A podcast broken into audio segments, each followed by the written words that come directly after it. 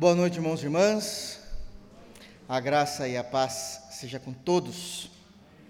Quero convidá-los a abrirem a Bíblia no livro de Esdras, capítulo 4. Nós iremos fazer a leitura do versículo de número 6 ao versículo de número 13. Esdras, capítulo 4, versos de número 6 a 13. Nós iremos continuar nossa série de mensagens que temos pregado nesse precioso livro e como nós temos aprendido com o Senhor a partir da historicidade dos irmãos, daquilo que eles viveram retornando do cativeiro, chegando novamente à sua terra, e que possamos, por meio de Cristo, entender, crer e aplicar as verdades descritas no texto. Amém? Esdras, capítulo 4, versos de número 6 a 13, palavras de Esdras, inspirado pelo Espírito Santo. Sei que há uma discussão sobre quem escreveu o livro, mas entendemos a bases para crermos que foi o próprio Esdras que escreveu. Então, diz assim o texto, a partir do versículo de número 6. No princípio do reinado de Assuero, escreveram uma acusação contra os habitantes de Judá e de Jerusalém. E nos dias de Artaxerxes, rei da Pérsia, Bislão, Mitredate, Tebeel e os outros seus companheiros lhe escreveram. A carta estava escrita em caracteres aramaicos e na língua siríaca. Reum, o comandante, e Sinsai, o escrivão, escreveram contra Jerusalém uma carta ao rei Artaxerxes. Escreveu Reum, o comandante, esse ensaio o escrivão, os outros seus companheiros, Dinaitas, Afarzaquitas, Tarpelitas, Afarzitas, Arquevitas, Babilônios, Susanquitas, Deavitas, Elamitas e outros povos que o grande e afamado Osnapar transportou e que fez habitar na cidade de Samaria, e os outros a quem do Eufrates. Eis o teor da carta endereçada ao rei Artaxerxes. Teus servos, os homens da quem do Eufrates, e em tal tempo, seja do conhecimento do rei, que os judeus que subiram de ti tiveram, vieram a nós a Jerusalém. Eles não, eles estão reedificando aquela rebelde e malvada cidade e vão restaurando os seus muros e reparando os seus fundamentos. Saiba ainda o rei que, se aquela cidade se reedificar e os muros se restaurarem, eles não pagarão os direitos, os impostos e os pedágios, e assim causarão prejuízos ao rei. Amém. Feche teus olhos. Vamos buscar o Senhor em oração. Te damos graças, Senhor. Te damos graças porque o Senhor é bom e a sua misericórdia dura para sempre. Te damos graças e lhe rendemos graças pelo teu grande amor. Te rendemos graças pelo perdão dos pecados por meio de Jesus Cristo. Te damos graças porque o Espírito Santo nos tem comunicado o teu evangelho diariamente. Obrigado pela tua palavra, obrigado pelo teu grande amor. Fala conosco, Senhor. Nos permita entender o texto, crer no texto aplicar o texto em nossas vidas, que possamos entender a tua verdade através da história desses queridos irmãos. É no santo nome de Jesus que oramos. Amém. Irmãos, uma das belezas que nós encontramos nas Escrituras Sagradas é a possibilidade de lermos textos históricos e retirarmos destes textos lições preciosas para as nossas vidas. Isso é uma das compreensões que nós temos da beleza que há nas Escrituras Sagradas. Se fosse apenas uma narrativa histórica qualquer, nós iríamos ler, aprender sobre a historicidade passada, mas isso ficaria apenas no intelecto. Mas a palavra de Deus é viva, a palavra de Deus é profunda, ela é eficaz, e por isso Deus nos permite não apenas lermos o texto, entendermos o texto, mas retirarmos verdades preciosas de narrativas que aconteceram há basicamente 4 mil anos atrás. São, mu são, são, são muitos anos e muita história para ser observada, entendida e aprendida. E que o Senhor possa continuar nos abençoando. Nós temos, aqueles que têm acompanhado a exposição de Esdras, já ficou bem claro a diferença do que é fazer uma exposição de um livro profético, a diferença que há em fazer a exposição de um evangelho, como nós temos feito aos domingos no Evangelho segundo Mateus, e qual é a compreensão e como é necessário cavucarmos informações para tirarmos lições bíblicas de textos que são históricos, porque nos textos históricos nem sempre, aliás, na maioria das vezes, nós não temos uma doutrina clara, específica de como nós devemos crer e entender, mas temos lições práticas de como nós devemos viver. No capítulo 4, especificamente, que nós iniciamos a pregação na semana passada, começamos a exposição do capítulo 4, se eu fosse dar um título para o sermão de hoje, na realidade seria o mesmo título para todos os sermões que iremos fazer no capítulo 4, porque o texto é o mesmo, a narrativa é a mesma, mas devido à extensão da narrativa, à extensão do texto, nós precisamos dividir em perícopes, em pequenos textos, para que a gente possa entender de fato o que Deus estava falando aqui, mas o título sempre seria o mesmo: A sabedoria em meio às oposições. Sabedoria de Deus em meio às oposições. E é justamente disso que nós iremos continuar tratando do assunto. O capítulo 4 se inicia já com o povo em terra, já voltaram para Jerusalém, já estão em Israel, e ali eles já se, se encontraram novamente com todos os povos. Quando, quando me refiro a todos os povos, a todas as pessoas daquelas, daqueles três retornos que fizeram da Pérsia, todo Israel já está ali unido, todos os judeus estão ali unidos, e agora existe uma oposição externa. Não há uma amizade entre o povo de Deus que está retornando e aqueles que tinham ou estavam habitando na terra, que já estavam morando na terra durante todo o período do exílio babilônico, quando eles tomaram aquela terra, e durante todo esse período de retorno, que nós temos aí cerca de 92 a 94 anos. Então já estavam na terra, já tinham firmado a terra, já tinham constituído sua, as suas civilizações, e o retorno do povo de Deus não trouxe muita alegria para aquele povo. Então existe uma grande oposição. Nós falamos que os opositores, os adversários existem e eles são maus, são maus em nossas vidas. E conseguimos destacar várias informações importantíssimas dos versos de número 1 até o versículo de número 5. A partir do versículo de número 6, a, a oposição fica um pouco mais acirrada. A oposição começa a ficar agora um pouco mais firme e explícita naquilo que eles querem fazer. A, a priori, no início desse, desse, desse retorno, enquanto eles estão reconstruindo o templo, como nós já falamos na semana passada, a, oposição vem, os adversários vêm, se apresentam como amigos, se apresentam como aqueles que querem ajudar, se apresentam como aqueles que querem, inclusive, servir a Deus. Existe ali uma conversa para uma amizade amistosa, e dessa amizade amistosa se tornar uma amizade mais íntima, e diante disso existem as adversidades que vão sendo colocadas.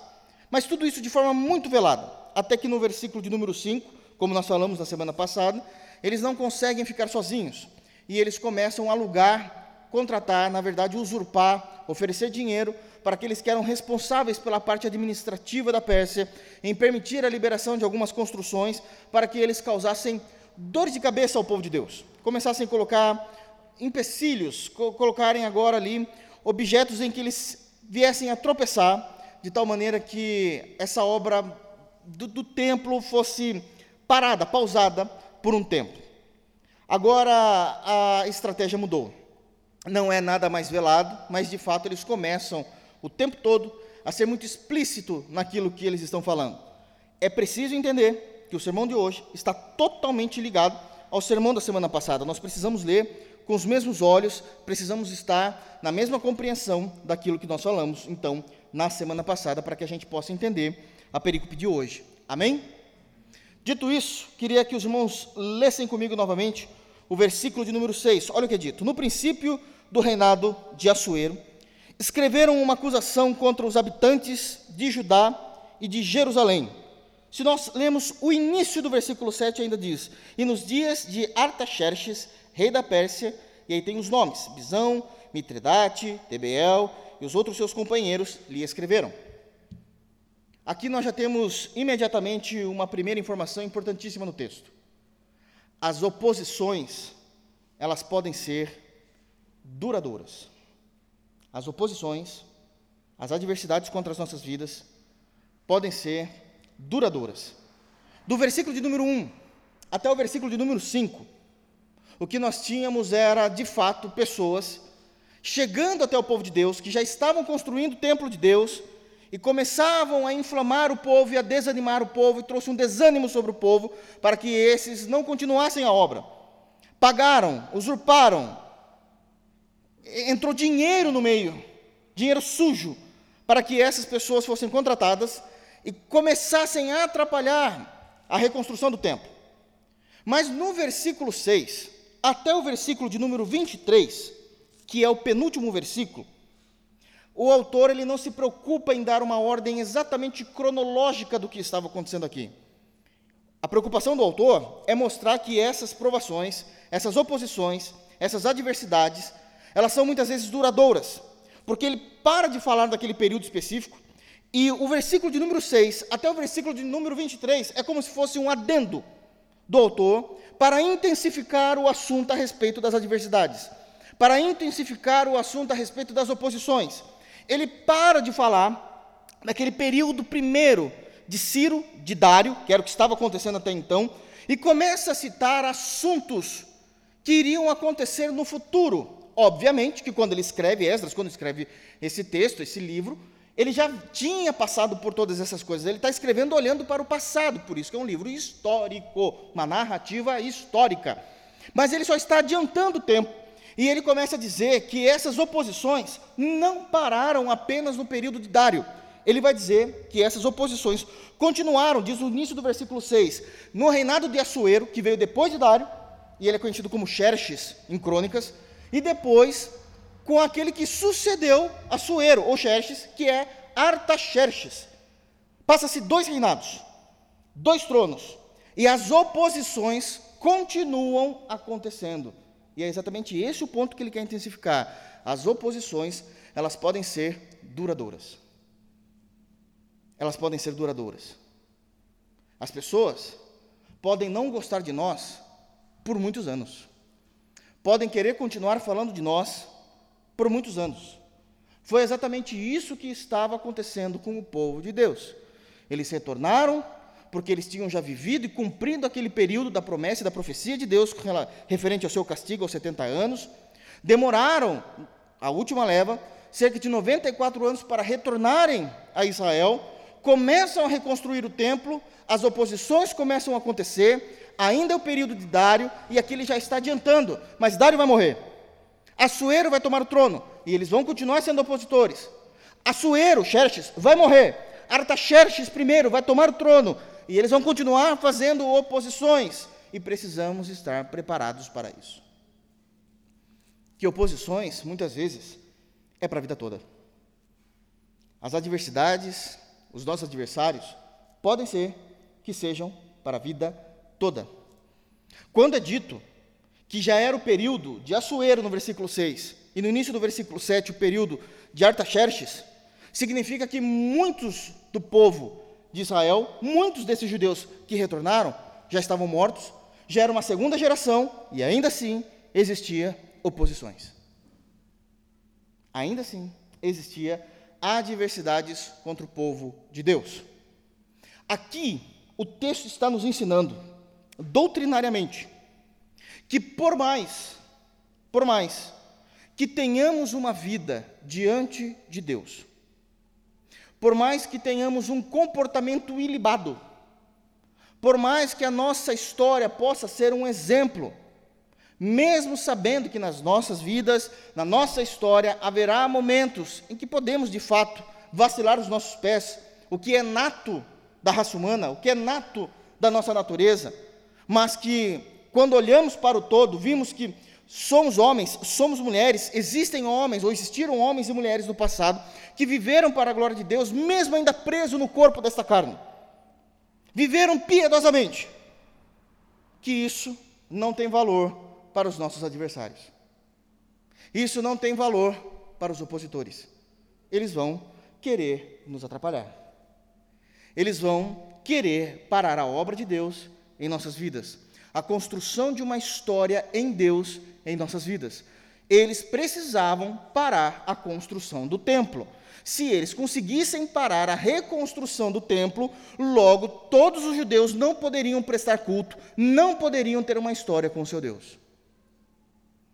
Oposições são isso. Não importa o quanto os judeus, nesse momento da história, não estavam de fato pecando, não estavam de fato blasfemando, estavam empenhados em retomar a história que tinha acabado há cerca de 160 anos atrás, quando contamos o cativeiro, mas o período de retorno. Eles estavam começando a querer entrar na linha novamente. Isso não importa. Não importa o quanto isso tem demonstrado um testemunho de avivamento dentro dos judeus. Eles querem atrapalhar. Eles querem se opor. Simplesmente porque não concordam, não gostam ou simplesmente porque não entenderam mesmo absolutamente nada do que é a fé. E aqui esse é um ponto que precisamos estar preparados para lidar com esse tipo de oposição, com esse tipo de adversários, que podem durar a vida toda, que podem durar até mesmo gerações, observando e olhando para a nossa família de forma negativa e maldosa. E aqui eu queria trazer para os irmãos alguns pontos para que a gente consiga viver em paz, mesmo sabendo da existência de opositores que, o tempo todo que puder, irão de alguma forma nos olhar e se mostrar como adversários de nossas almas, como adversários de nossas vidas. Queria mostrar aqui e destacar aqui alguns pontos de como enfrentar isso. Primeiro ponto de enfrentamento. Primeiro ponto de enfrentamento. Obedeça a Deus e não aos homens. Obedeça a Deus e não aos homens. Se nós buscarmos na história de Israel, se nós buscarmos na história da igreja, infelizmente, as oposições sempre foi algo muito real, sempre foi um evento muito real, muito presente na vida da história, tanto de Israel como na história da igreja. Como é que eles enfrentavam isso? Eles olhavam para Deus. Eles obedeciam a Deus, eles não olhavam para os homens. E por que é que eles faziam isso? Porque, independente da oposição, independente das adversidades, nós continuamos sendo crentes. Nós continuamos comunicando a verdade do Evangelho, nós continuamos comunicando a necessidade do arrependimento, nós continuamos manifestando e testemunhando Jesus Cristo, e contra esses fatos não há argumentos. A história será a nosso favor. Nós não desanimamos, nós continuamos obedecendo a Deus e não obedecendo aos homens. Esse é um primeiro ponto de como nós podemos vencer esse tipo de oposição que é duradoura. Quero destacar também um segundo ponto para que possamos enfrentar isso com muita paz. Não gastemos energia com os opositores. Não gaste energia com eles. Não importa o que você fizer. Se Jesus Cristo descesse na terra, numa hipótese, e testemunhasse ao seu favor, eles ainda continuariam falando de você. Não devemos gastar energia com opositores. Façamos a vontade de Deus. Enquanto nós estamos construindo uma história pura e santa, mesmo mediante a esse corpo que ainda temos, toda a existência deles será baseado em se opor e construindo uma história de adversidades. O testemunho falará mais alto o testemunho falará mais alto. A história mostrará. Ninguém conseguirá viver assim por tanto tempo. É isso que precisamos entender. Nós não devemos focar nos nossos opositores. Todas as vezes que o povo de Deus focou nos, nos opositores, eles começaram a decair da fé e sofreram juízo da parte de Deus. Sofreram fracassos em guerras, porque os olhos deles não estavam mais focados em Deus. Todas as vezes. Nós devemos focar em Deus. Eu sei que isso precisa de maturidade, porque muitas vezes queremos resolver isso da nossa forma, do nosso jeito. Queremos muitas vezes desanimar, porque isso cansa também. mas nós precisamos estar firmados.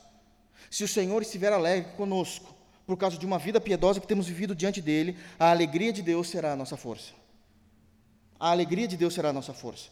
Aliás, é exatamente nesse contexto que Neemias vai relatar isso no seu livro. A alegria do Senhor é a nossa força. Não importa quantos se levantarão contra nós. Não importa, como vai ser um pouquinho mais adiante na narrativa de Neemias, se existirá Tobias e Sambalate também querendo trazer oposição contra nós, destruir a nossa fé, desanimar a nossa obra, a alegria do Senhor é a nossa força. A nossa intenção é em deixar Deus feliz e não os homens. Em terceiro lugar, uma maneira de enfrentar essa oposição é entender que aquilo que exigem de nós, eles não fazem absolutamente nada. Naquilo que eles falam de nós, é exatamente o que eles não fazem. Aquilo que eles esperam ver, encontrar em nós, é exatamente aquilo que eles não estão realizando. Porque não há tempo para isso. Não há tempo. Não há tempo. Nós precisamos entender que os nossos olhos precisam estar no Senhor o tempo todo. Deus disse através de Ciro: retornem, reconstruam o meu templo. Esse é o nosso compromisso. Geralmente, quem muito ataca o povo de Deus, geralmente quem muito ataca a igreja, geralmente quem ataca a eclesiologia, geralmente quem ataca a tua vida sendo crente não faz exatamente aquilo que eles esperam ou estão tentando encontrar em você. Então não gastemos tempo com isso.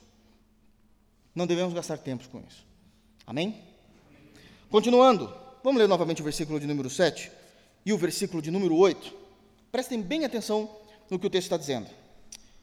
E nos dias de Artaxerxes, rei da Pérsia, Bislão, Mitredate, Tebeel e os outros seus companheiros lhe escreveram.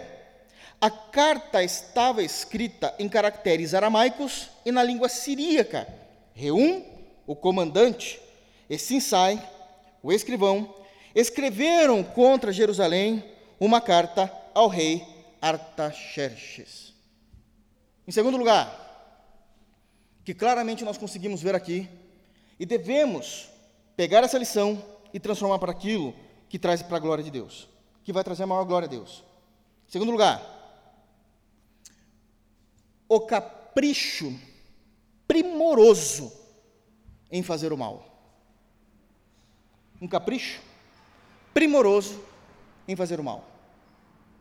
A terra estava sem o povo judeu. Os judeus retornaram, amando de Deus. A ordem expressa como prioritária é: reconstruam o templo e me prestem culto. Era exatamente essa a obra que os judeus estavam fazendo. Reconstruindo o templo, já prestavam culto com o altar que já estava estabelecido no mesmo lugar que o altar anterior, que eles conseguiram restaurar.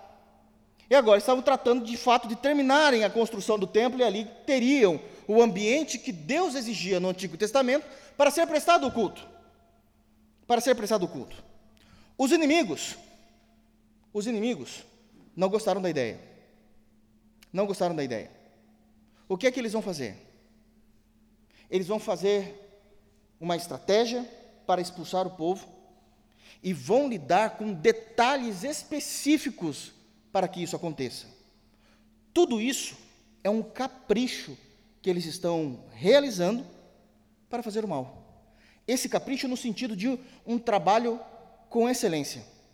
O texto está revelando duas coisas aqui. Primeiro, não era todo esse povo que estava nessa região, mas eles foram chamar e montar um grupo, uma equipe de pessoas, uma equipe de representantes do povo, para que ficassem contra o povo de Deus.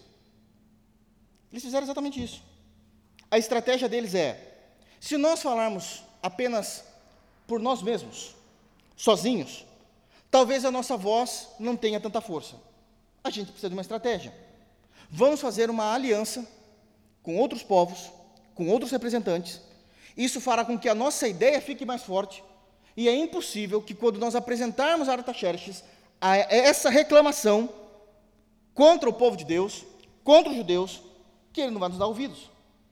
Isso é uma estratégia que funciona até o dia de hoje. Se eu quero implantar uma ideia, se eu estiver sozinho, eu sou fraco. Mas se eu conseguir o um maior número de pessoas que comecem a pensar como eu e começamos a manifestar isso de forma muito mais contundente, possivelmente nós iremos captar um maior número de seguidores ou de pessoas que passam a ser simpatizantes da ideia. E eles fazem isso com capricho.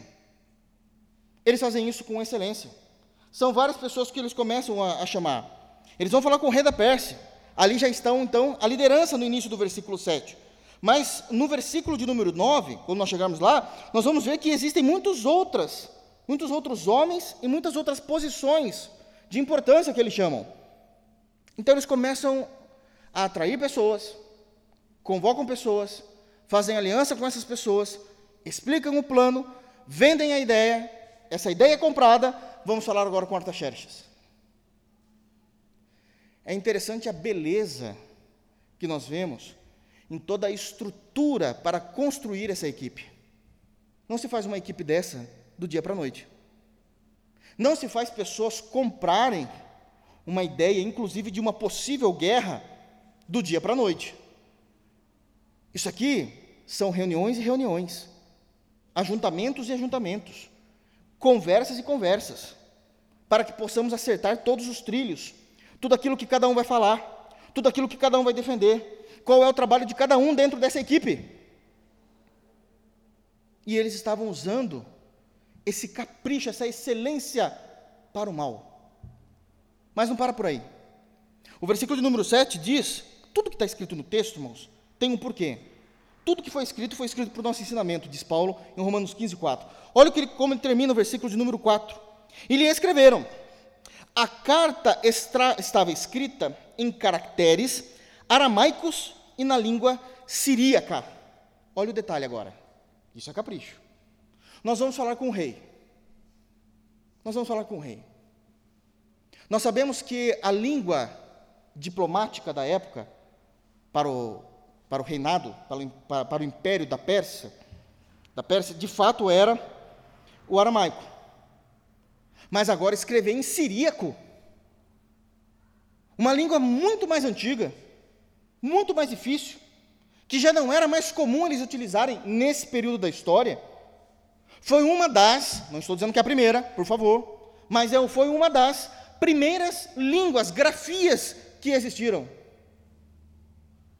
Isso daqui é detalhe. É detalhe. A gente vai falar com o rei da Pérsia. Não é com qualquer um. Então a gente não vai se apresentar do jeito que a gente é, não. A gente vai com diplomacia, porque é assim que funcionam as coisas. A gente vai ter o detalhe de escrever o texto em aramaico e vamos reproduzir o mesmo texto em siríaco, para ele perceber que nós sabemos o que estamos falando, que temos força naquilo que estamos falando e tratando como se já fosse um assunto oficial. Que capricho é esse, meus irmãos? Para fazer o mal. Nós somos crentes em Jesus. Nós deveríamos ter esse mesmo capricho para tudo no reino de Deus.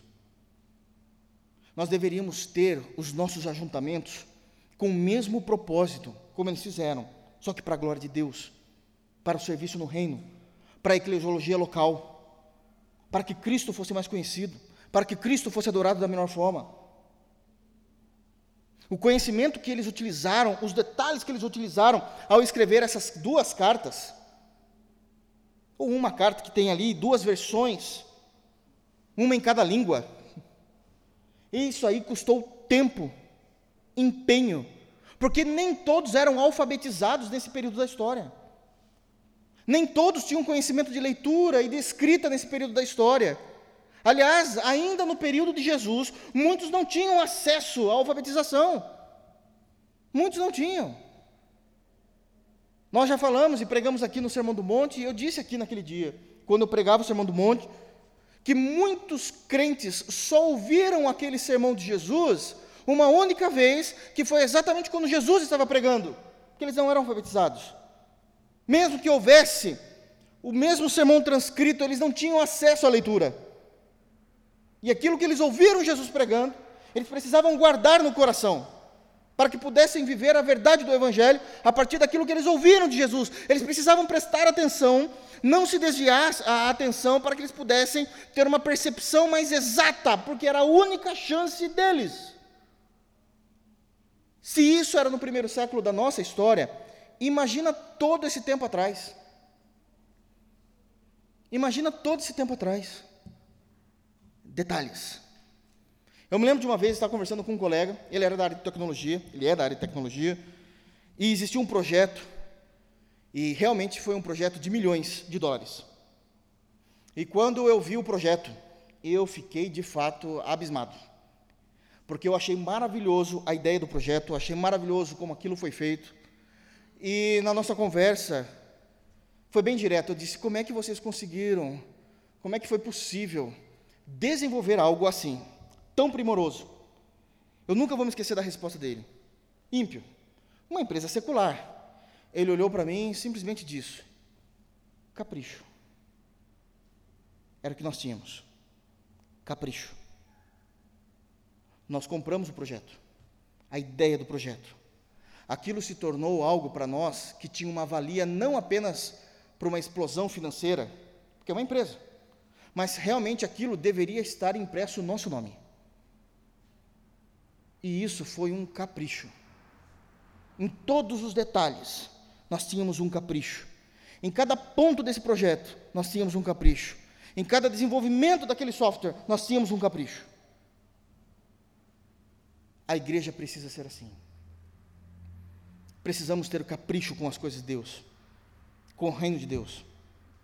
Olha a maneira como eles fizeram.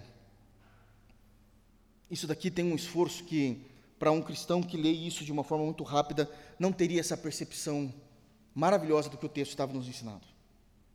Continuando, verso 8, nós já falamos, verso 9 e verso de número 10. Escreveu Reum, o comandante, esse ensaio o escrivão os outros seus companheiros, Dinaitas, Afarzaquitas, Tarpelitas, Afarzitas, Arquevitas, Babilônios, Susanquitas, Deavitas, Elamitas e outros povos que o grande e afamado Osnapar transportou e que fez habitar na cidade de Samaria e os outros aquém do Eufrates. Da mesma forma como Zorobabel, como Esdras, como Neemias, fizeram um retorno em três levas do povo que estava no exílio para Israel. Enquanto Israel estava no exílio, esse povo também foi comandado por, por um governo ou por um governante, pelo menos civil, para que invadissem essa terra e tomassem conta dessa terra. Ele é citado no versículo de número 10 como Osnapar. Esse era aquele que era responsável por todo o império na Pérsia no que tangia a locomover pessoas para que pudesse povoar o lugar onde Israel tinha sido agora destituído. E isso acontecia por um simples motivo: quanto mais pessoas da nossa nação habitarem em terras longínquas, ali deixamos claro que nós também comandamos. Que nós também comandamos. Era uma estratégia do império. Isso é normal. E eles então vão citar, se reúnem com todas essas pessoas. E aqui tem um ponto importante tem um ponto importante e terrível. Em terceiro lugar, o poder, o uso do poder sobre os pobres, o uso do poder sobre os fracos. E isso é algo histórico que sempre aconteceu. Irmãos, vejam a quantidade de pessoas que foram envolvidas para destruírem e para barrarem o projeto de Israel, reconstruir o templo. Era só isso. A quantidade não apenas de nações, mas a quantidade de pessoas, de nobres que ali estavam presentes. O que eu quero dizer com isso? Que a oposição contra o povo de Deus não apenas crescia, não apenas crescia em quantidade, mas essa oposição também crescia em status. Se nós olharmos para aquilo que nós acabamos de ler no final do versículo 9, nós vamos entender que essas pessoas aqui citadas não eram pessoas simples da sociedade. Em outras palavras, me permitam dizer, não eram pessoas da baixa classe, de uma classe social baixa. Eram pessoas de status na sociedade. E isso também aqui é uma outra estratégia.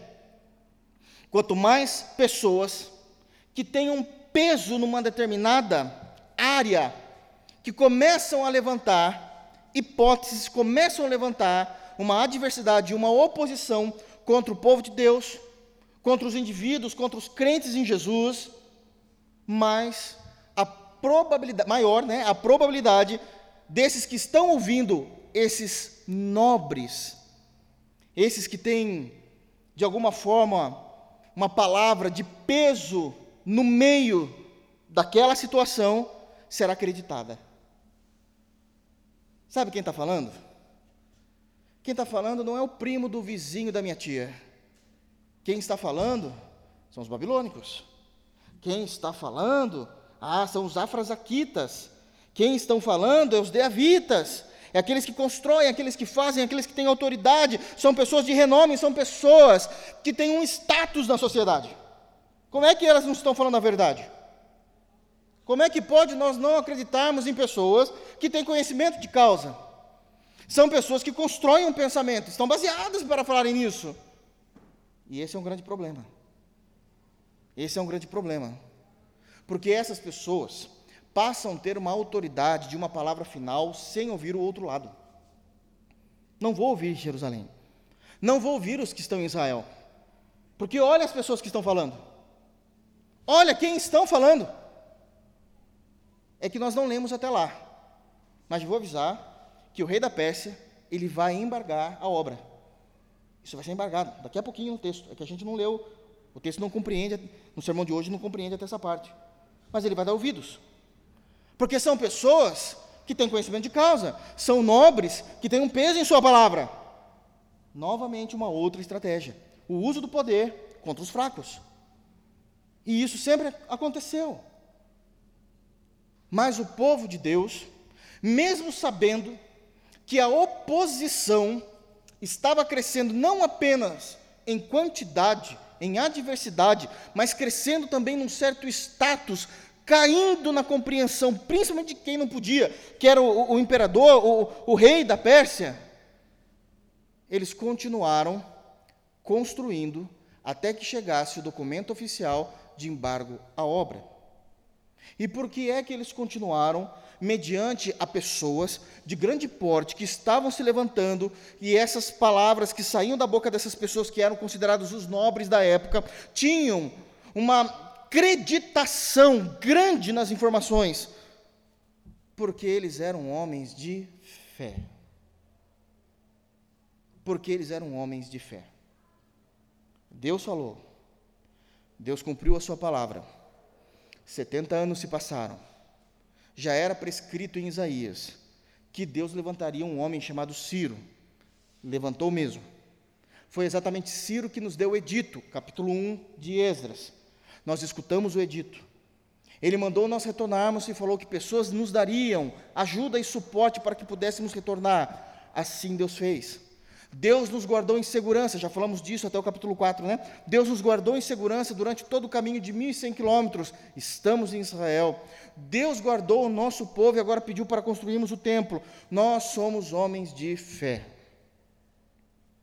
Não importa, não importa a quantidade e o peso social que as pessoas que estão se levantando contra nós venham nos atacar e nos opor. Nós nos submetemos a Deus. Nós nos submetemos a Deus. Como é que isso é possível? Por meio da fé. Por meio da fé. Só que aqui, para que a gente não venha de alguma forma se perder no conceito de fé, eu gostaria de trabalhar um pouquinho com os irmãos a ideia dessa fé. Para isso, aqui é culto de doutrina, né? Então, deixa eu começar a apertar um pouquinho mais a teologia dos irmãos. É culto de doutrina, tem coisas que a gente guarda para nós, para o momento certo, e acho que esse é um desses momentos. Os primeiros cristãos não foram aqueles do primeiro século. Eu estou afirmando isso, como ministro do Evangelho, baseado nas Escrituras. Literalmente baseado nas Escrituras. Os primeiros cristãos não foram aqueles primeiros homens que creram na pregação de nosso Senhor e Salvador Jesus encarnado. O cristianismo sempre existiu no Antigo Testamento. O cristianismo sempre existiu no Antigo Testamento. E é essa fé em Jesus, estou falando do nome da pessoa da Trindade. A fé em Jesus que os ajudou a suportar o tamanho dessa oposição. Pastor, o senhor não, o senhor não se esqueceu que o senhor está em Esdras, né? O senhor está falando do período de Antigo Testamento, que Jesus ainda não era nem conhecido pelo nome. Eu não me perdi, irmãos. A diferença é que eu consigo ver isso claramente nas Escrituras. Nós conseguimos ver essa fé citada nas Escrituras. E aqui eu quero que os irmãos, por favor, antes de tomarem algum partido ao que eu estou falando, abram a Bíblia, por gentileza, em Hebreus capítulo 11. E nós vamos entender um pouquinho do que é que estava acontecendo. Eu sei que muitos irmãos já conhecem esse capítulo, que muitos irmãos, a, a exemplo de grandes teólogos bíblicos, homens de Deus, chamam esse capítulo de Os Heróis da Fé, mas algumas coisas precisam ser muito claras na teologia do capítulo 11, daquilo que está acontecendo no capítulo 11. Tudo bem, eu não, tenho, eu não vejo problemas, a priori, eu não vejo problemas de nós chamarmos o capítulo de número 11 da carta aos Hebreus da galeria dos heróis da fé, desde que a gente entenda o que é herói. Nós não estamos falando do dos heróis. Pode parecer brincadeira, mas eu estou tentando explicar isso biblicamente como pastor de vocês. Eu não estou tratando desse assunto como heróis, e nem devemos pensar como os heróis da Marvel ou da DC. Eles não são heróis que possuem poderes espirituais mais aprimorados do que os nossos. Não. Eles são chamados por grandes teólogos de heróis pela maneira como eles conseguiram desenvolver a fé em Jesus. Mas eram homens pecadores como nós somos, mas que por meio da fé em Jesus conseguiram alcançar níveis de intimidade e espiritualidade com Deus, que isso demonstrava quem eles eram aqui no mundo presente. Eu preciso destacar aqui que quando nós abrimos a carta aos Hebreus, bom, já, já sabemos pelo nome, isso aqui é culto de doutrina, então me permita ter um tempo aqui para explicar isso rapidamente. O nome da carta, é, como dado aqui, é aos Hebreus, então é uma carta cristã que fala a respeito de Jesus Cristo, de quem é Jesus Cristo para o povo judeu. Para o povo judeu. Então existe uma dinâmica, existe nessa carta, uma dinâmica, existe nessa carta algumas explicações doutrinárias que são diferentes das mesmas doutrinas explicadas de formas diferentes para o povo gentil. Aliás, a carta aos Hebreus, eu falei que hoje eu quero apertar um pouquinho mais vocês. Então, a carta aos Hebreus, ela é uma carta valiosa não simplesmente porque ela está falando aos judeus que conhecem muito de lei, conhecem muito de Moisés, de Davi, de profetas, mas as explicações teológicas que nós temos nessa carta, elas foram realizadas de uma forma única. Única. Que nós não encontramos em nenhuma outra parte das Escrituras.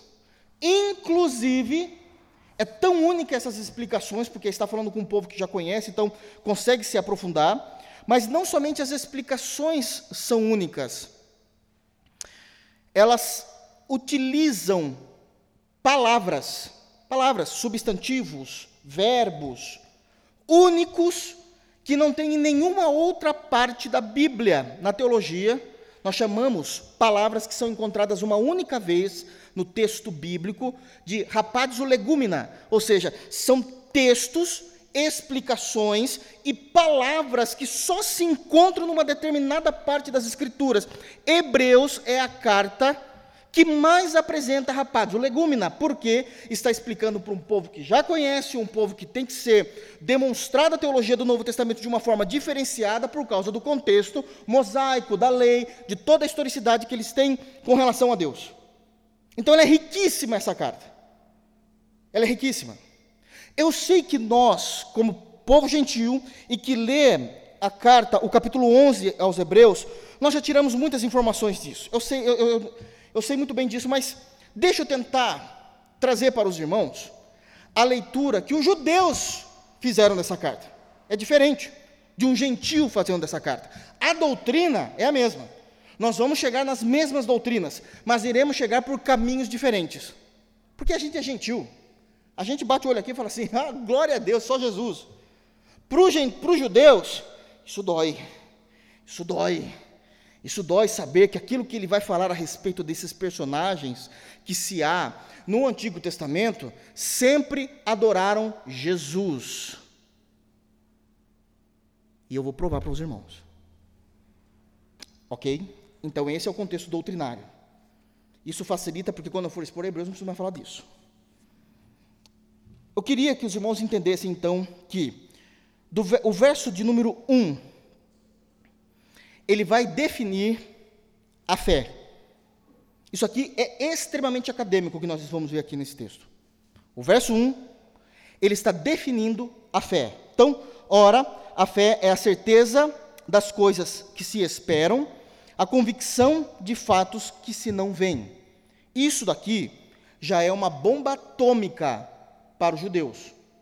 Porque o conceito de fé no Antigo Testamento possivelmente na sua Bíblia, na minha Bíblia, quando vai se falar em fé no hebraico para os judeus, está se falando de fidelidade. Eu, como judeu, ok? Entenderam? Eu, como judeu, hipoteticamente, sou fiel a Deus. Isso é a minha fé.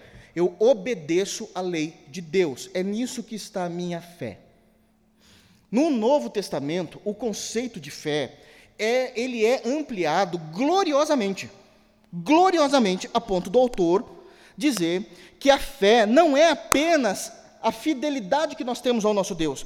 A fé tem um cunho espiritual que nos traz a certeza das coisas que se esperam e a convicção. Essa ideia de certeza, eu, eu, gosto muito da tradução da revista corrigida, não adianta. Eu sei que pode ter a NAA, pode ter tudo, mas não adianta. Quanto mais próximo do texto, vai dizer o seguinte: que a fé é o firme fundamento, ele é um alicerce muito bem firmado, ele não vai estremecer. Então, isso é a certeza das coisas que se esperam e a convicção, uma posição segura e firmada em algo. Uma posição segura e firmada em algo. Isso é convicção.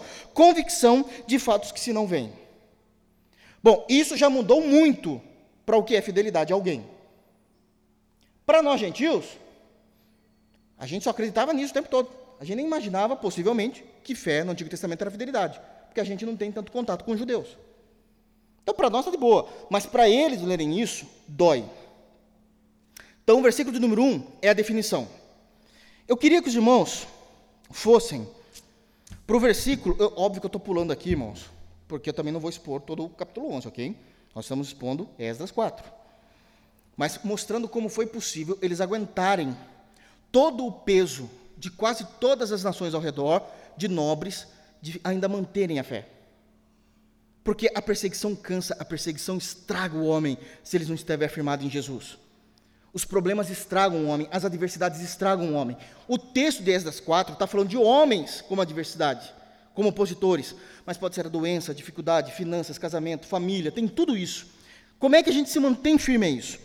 Então, versículo de número 1 define a fé. Versículo de número 6 qualifica a fé.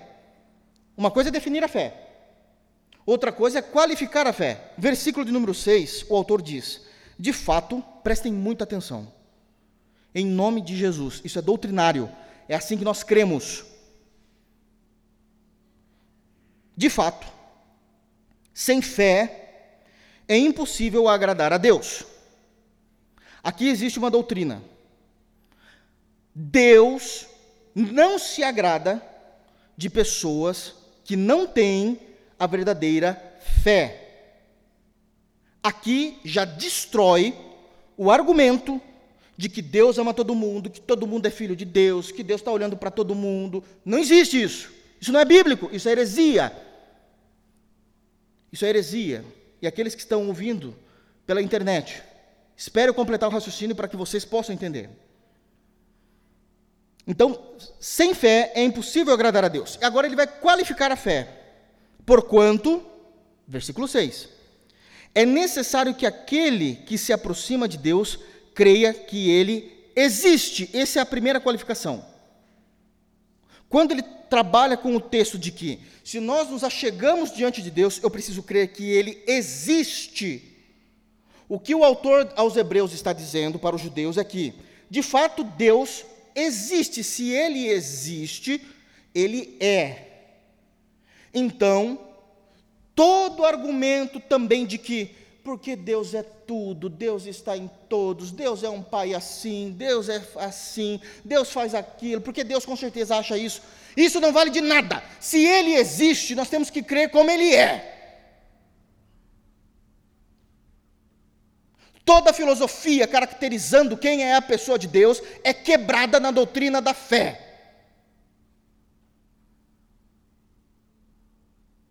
Eu não tenho autoridade para dizer o que eu acho de Deus. Deus existe. Se Ele existe, logo Deus é. E se Ele é, o seu caráter está nas Escrituras, não permitindo Deus que qualquer ser humano possa falar algo sobre Deus fora das Escrituras. Então, toda ilusão que possa satisfazer o meu coração dizendo, porque Deus é isso, Deus é aquilo, porque você acha que Deus iria fazer aquilo? Você acha que Deus pensa dessa forma? Você não tem essa autoridade para pensar assim. Deus existe. Se Ele existe, logo Ele é. Então eu busco o caráter de Deus nas Escrituras.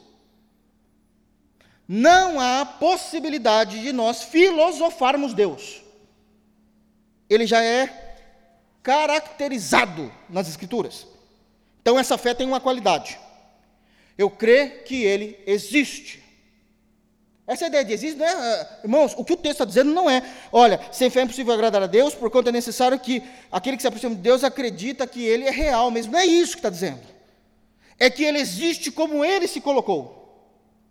Segunda qualidade da fé, ainda no mesmo versículo.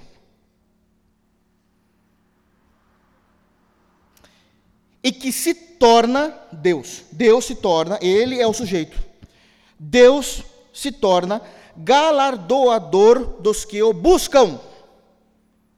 Então, essa fé precisa crer no Deus caricato das Escrituras, aquele Deus que está descrito nas Escrituras, com suas qualidades, com seu poder, com a sua glória, aquele Deus das Escrituras, o Pai de Jesus Cristo. Mas eu também preciso crer na fé que Deus decidiu algo. E a gente não pode mudar. Eu sei que a gente gosta muito, uma vez que nós reconhecemos que nós somos em Deus, de confessar, e devemos fazer isso, confessar os nossos pecados, se entristecer pelos nossos pecados, ter momentos de penitência em oração a Deus por causa dos nossos pecados, mas tem a nossa fé é obrigada a ter essa qualidade de entender que Deus decidiu galardoar aqueles que o buscam. Então Deus vai recompensar com bênçãos aqueles que o buscam. Então, versículo de número 1, nós temos o que? A definição da fé. Versículo de número 6, a qualificação da fé. E a, quali a qualificação da fé tem dois pontos. Nós precisamos que, crer que Deus existe, não podemos filosofar, Ele é, e que Ele vai sim galardoar o seu povo, conforme o busca. E por que é que Ele vai galardoar? Essa é a questão. Porque Deus sabe da nossa estrutura e sabe que nós somos pó, e que se nós passarmos a viver para Ele sem sentir a presença e a bênção dEle, nós vamos desistir. A bênção dEle, o galardão de Deus em terra, não está falando do galardão dos céus aqui, não, irmãos. Não é esse o texto. Não é esse o texto. O galardão de Deus para nós, a bênção de Deus nessa terra, é como que um sinal para dizer: Eu estou com você, continua. Porque senão nós desistiríamos. Vocês sabem disso. Vocês sabem disso. Olha para o coração de vocês, eu olho para o meu, e a gente sabe que a gente desiste. Não estou mais aguentando, não estou vendo a tua resposta. A gente reclama. Então ele galardoa, ele vai galardoar para manter a nossa fé exclusiva nele. E aí o, o, o, autor, ele vai fazer algo maravilhoso. Ele vai citar exemplos de fé. Ele vai citar exemplos de fé. A cada citação de exemplo, prestem atenção, isso é doutrinário. Isso aqui não é brincadeira, não é romântico isso aqui. A cada citação de personagens que ele for citar, ele vai, ele vai começar sempre é, evocando a mesma estrutura ortográfica. Pela fé, fulano, e vai fazer isso. Ok? Está bem explicado, irmãos? Isso aqui é culto doutrina. Então vamos lá. Nós já vemos então no versículo 1, definição de fé, versículo 6, qualificação da fé, as duas qualificações, e a estrutura do texto sempre vai seguir uma mesma ordem. Pela fé, fulano e conta a história. Pela fé, ciclano e conta a história. Esses nomes, todos eles do capítulo 11, todos, vou repetir aqui, é doutrinário, todos são do Antigo Testamento. E aqui já precisava despertar algo em vocês. O tempo todo o autor aos Hebreus está chamando a fé para o assunto e não a obediência à lei. Isso aqui começa a demonstrar, então, que aqueles que viveram no Antigo Testamento, embora estivessem debaixo da lei de Moisés, viviam na fé em um Deus. E eu vou mostrar que esse Deus ele é caracterizado pelo nome de Jesus.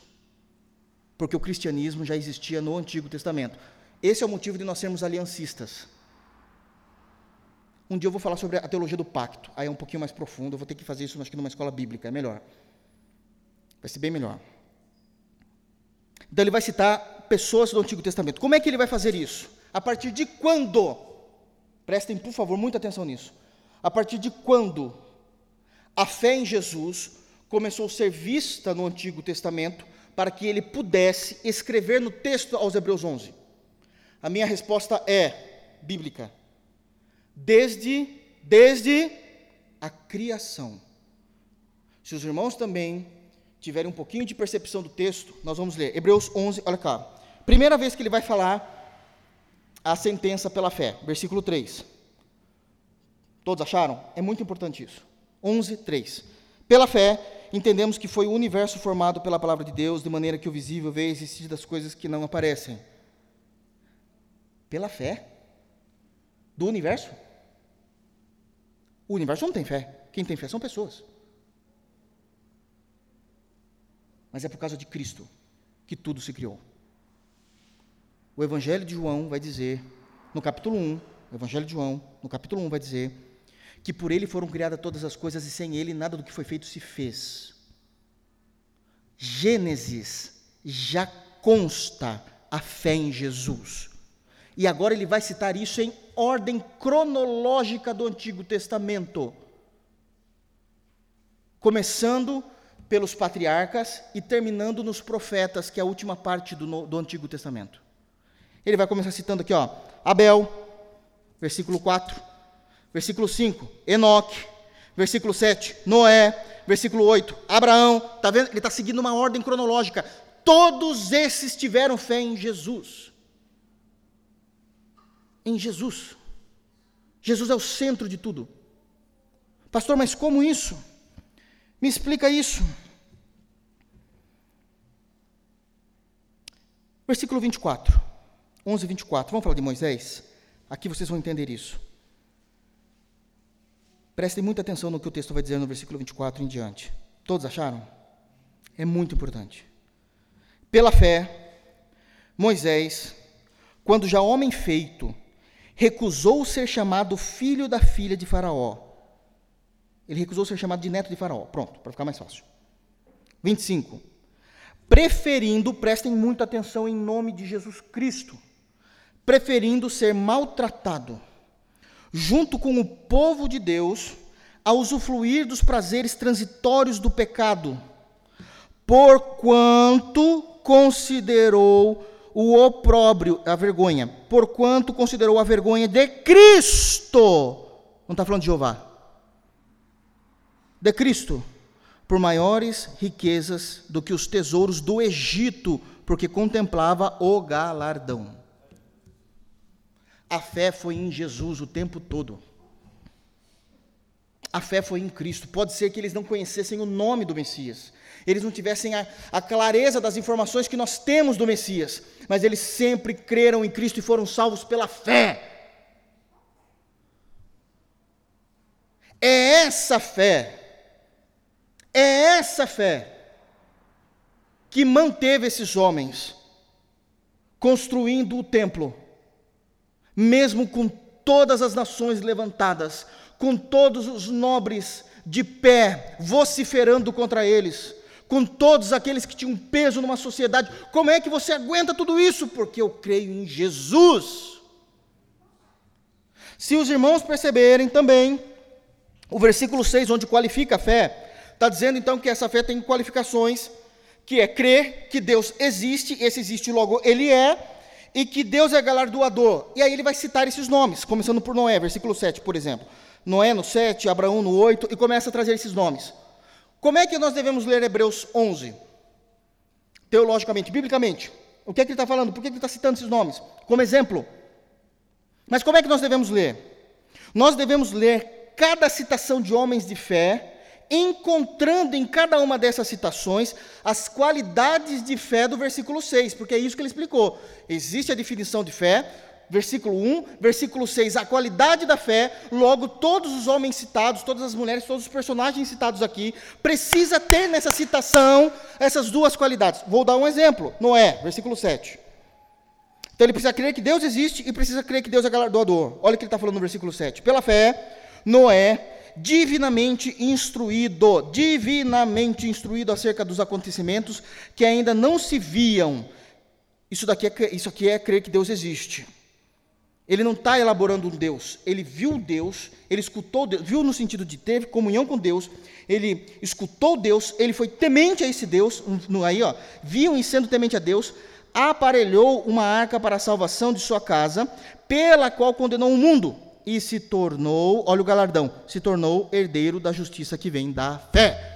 Todos eles. Eu creio em Deus, é um Deus que existe, é o Deus da Bíblia, e porque eu obedeci a Deus, Deus me galardoou. Quem se tornou Noé? O dono do mundo todo. Deus matou todo mundo, só ficou a família dele. Difícil comprar um terreno hoje, né? Noé escolhia. Foi o galardão. Eu creio que Deus existe. E porque eu me aproximei de Deus, Deus me galardoou. Todas as citações eu preciso encontrar as duas qualidades de fé em Hebreus 11. Foi por isso que esses homens conseguiram se manter. Foi por isso, irmãos. Eles criam em Jesus. Talvez não tivessem todas as informações que nós temos, mas eles se mantiveram firmes, mesmo quando eles usaram o poder contra os fracos. Amém? Percebem a seriedade do que é ter uma fé genuína em Jesus e não uma fé inventada, uma fé fracassada, uma fé herética. É em Hebreus 11 que nós conseguimos iniciar a compreensão da doutrina da fé. Verso 11 e verso 12. Eis o teor da carta endereçada ao rei Artaxerxes. Teus servos, os homens da quem do Eufrates, e em qual tempo? Aqui é a apresentação da carta. Seja do conhecimento do rei que os judeus que subiram de ti vieram a nós a Jerusalém. Aqui. A próxima lição é importantíssima. Preste muita atenção no que eu vou falar agora. Os opositores sempre se colocarão como crivo da discussão os opositores sempre se colocarão como crivo da discussão. O que é crivo, pastor? é aquele ponto de averiguação. É a partir daqui que nós vamos averiguar o contexto das coisas que estão acontecendo. Eles se colocarão, nós somos o crivo. Presta que, olha o que eles estão dizendo aqui. Seja do conhecimento do rei que os judeus que subiram de ti vieram a nós, a Jerusalém. Como é que é? A terra era deles. A terra foi Deus que deu para eles. Como é que eles foram a vós? Vocês que entraram. Vocês que invadiram. Mas eles se colocam como crivo. Cuidado com pessoas que todas as vezes que forem argumentar, nunca enxergam o todo, sempre partem da discussão da primeira pessoa, seja do plural ou do singular. É eu sou prejudicado, eu fiz, eu levantei, porque se não fosse eu, ou nós, aquele grupo específico fechado, nós realizamos, nós fizemos, nós sofremos.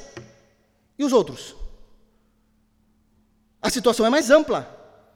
Cuidado com aqueles que só observam tudo a partir deles mesmos. Eles não são o crivo, Deus é. Deus é. Eles estão mentindo. Seja do conhecimento do rei, que os judeus que subiram de ti vieram a nós, a Jerusalém. Quem que pôs o nome da terra de Jerusalém? Por que, que chama Jerusalém? E eles que vieram a nós? A terra do povo de Deus. Vocês que invadiram. Vocês que se achegaram. Cuidado. Toda a história tem dois lados. Cuidado. Toda pessoa honesta, por mais que continue ainda defendendo o seu ponto de vista, ela é capaz de dizer: olha, eu discordo com muitas coisas, mas existem pontos ali que de fato são reais. Existem pontos que são interessantes. Existem pontos que eu até consigo concordar. Eu sei que existem situações que são terríveis, que não dá para concordar em hipótese alguma. Mas mesmo que nós cheguemos à conclusão que não dá para se que, que não dá para concordar com hipótese alguma, nós chegamos nesse ponto porque analisamos o todo e não simplesmente porque estamos olhando a partir dos nossos olhos. Se eu disser que não dá para concordar com nada, é porque eu tentei, eu busquei, eu alarguei a visão, eu tentei compreender o quadro maior para ver se eu não estava sendo desonesto intelectualmente. Cuidado com pessoas que sempre falam eu, eu, eu, ou nós, referindo-se ao grupo. Cuidado, cuidado. Elas se colocam como crivo, e se elas são um crivo, toda averiguação a partir do crivo parte daquilo que elas entendem. Próxima lição ainda no versículo 12. Eles estão reedificando aquela rebelde e malvada cidade e vão restaurando os seus muros e reparando os seus fundamentos.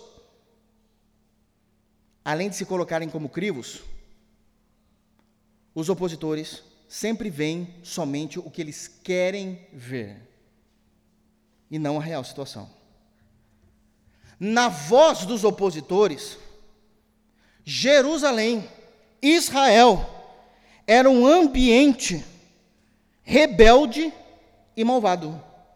O que, é que eles tinham feito para eles? Cada um vê o que quer, e não a situação com transparência. Cada um enxerga só o que quer.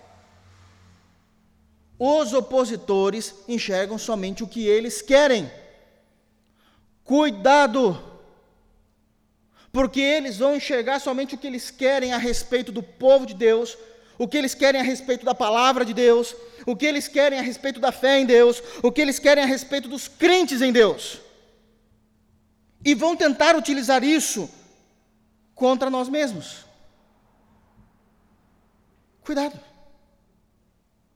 E mais cuidado ainda, para nós não vermos apenas aquilo que nós queremos, e não todo o cenário. Vou dar um exemplo aqui. É comum, é muito comum, os crentes, vamos falar de crentes, o tempo todo, ou todas as vezes, o tempo todo não, mas todas as vezes, que vão falar de Raabe, a gente acrescenta o nome dela o quê? Raabe, a prostituta. Poxa vida, Isso é uma indelicadeza e uma inverdade muito grande. Se nós lemos a história, nós vamos perceber que depois que Deus destruiu Jericó e ela foi livre porque ajudou os espias, ela abriu mão de ser uma prostituta e foi uma mulher santa até o final da sua vida.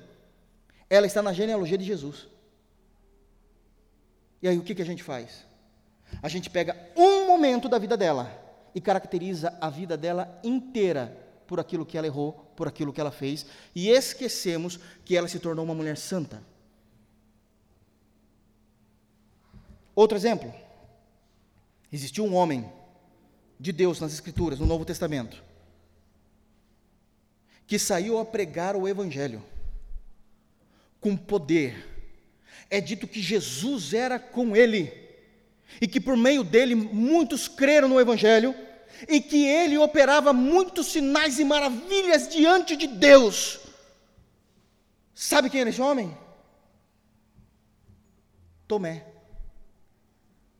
Está no texto bíblico. O que, que a gente lembra de Tomé?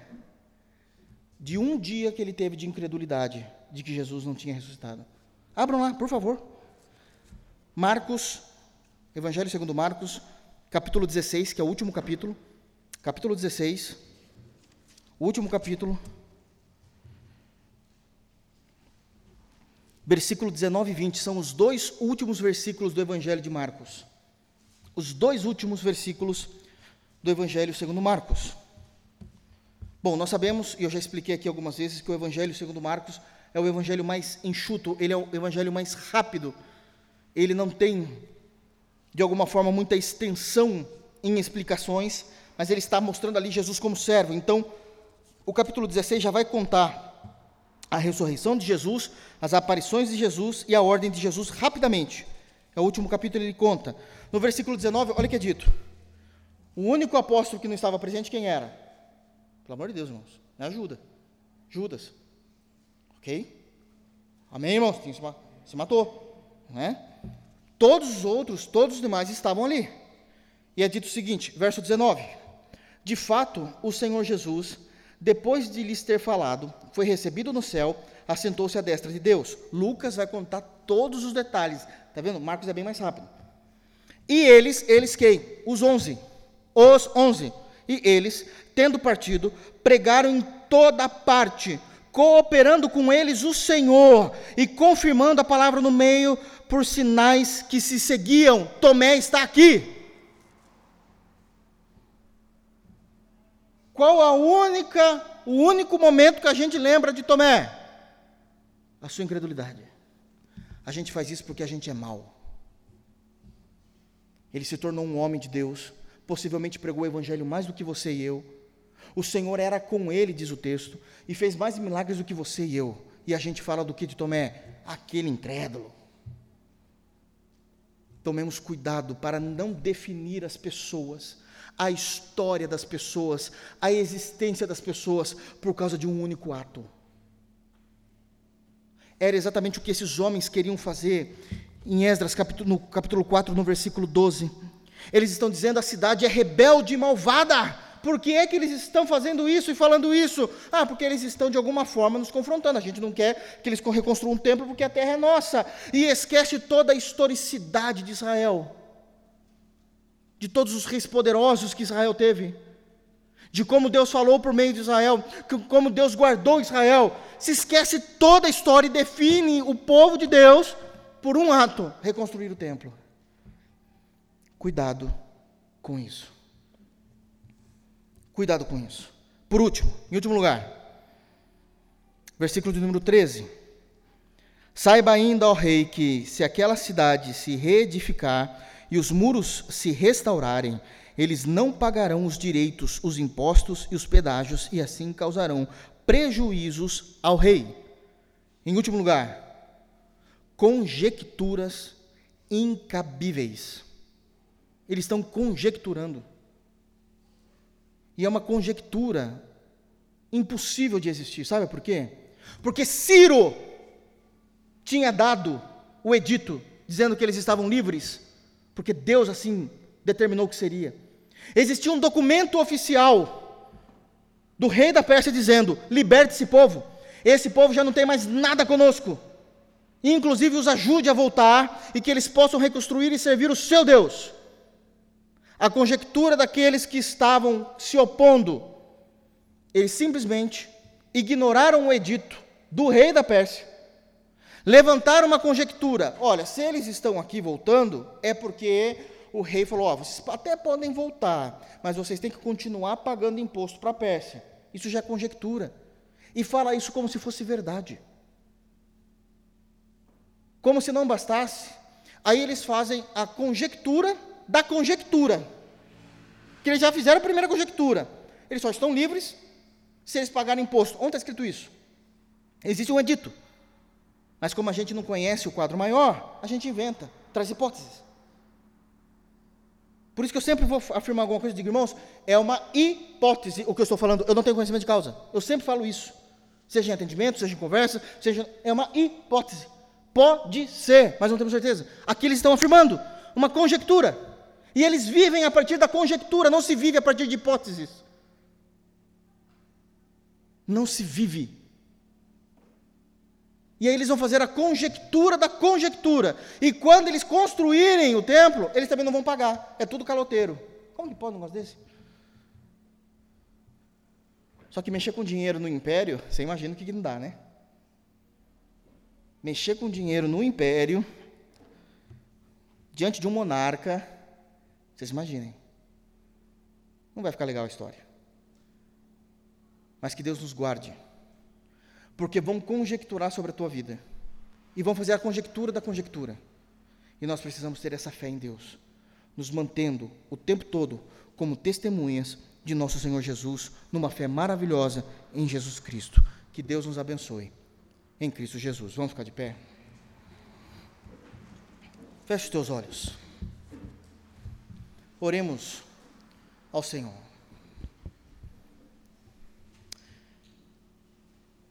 Pai de verdade, Pai de toda graça, em nome de Jesus, em nome de Jesus nós colocamos diante da tua presença e Glorificamos o teu santo nome por cada texto, por cada versículo, por cada palavra que o Senhor tem dirigido a nós e nos ensinado no livro de Esdras. Como é preciosos os teus ensinamentos, as lições que conseguimos tirar do teu povo. Guarda os nossos corações, Senhor, porque muitos de nós estão enfrentando situações semelhantes e que precisam colocar, Senhor, precisam colocar o quanto antes em evidência essas lições, Pai, como aplicações para a vida diária cristã. Nos ajuda a nos lembrar do texto, das lições do texto, Senhor. E que cada texto seja uma verdade em nossas vidas. Nos ajuda, Senhor Deus, a termos fé. A fé que os antigos tiveram, a fé que os personagens do Novo Testamento também tiveram, e que nós possamos ser a extensão da mesma igreja, da mesma, da mesma igreja, do mesmo povo nos dias de hoje sendo portadores dessa mesma fé, nos edificando por meio da fé, entendendo a fé, definindo a fé, qualificando a fé, que nós possamos nos chegar diante de Ti, crendo que o Senhor existe, e o Senhor existe, logo o Senhor é, e que o Senhor é galardoador. O Teu galardão chegará a este povo que creu em Ti, Senhor. Assim como o Teu galardão chegará a nós em nossas mazelas. Lembra-te de nós, Senhor nos ajuda a não cairmos nos mesmos erros que os opositores. Livra-nos do maligno, livra-nos do mal em nome de Jesus. Livra-nos do homem, da mulher perversa. Que nós possamos nos manter firmes na fé, que a nossa fé possa ser uma fé inabalável, que a nossa fé se apresente com características que te agradem, que nós possamos crescer em fé que nós possamos crescer não apenas em conhecimento, mas em fé, em intimidade, em verdade. Que o meu cristianismo, que o nosso cristianismo de maio seja superior ao cristianismo do início desse ano. Que nós possamos realinhar a nossa rota para que possamos viver com dignidade de tal forma que nós venhamos te agradar. É no santo nome de Jesus que oramos. Amém. E que a graça de nosso Senhor e Salvador Jesus Cristo, que o amor de Deus e que a comunhão do Espírito Santo seja com cada um de vós, hoje e para sempre. Amém.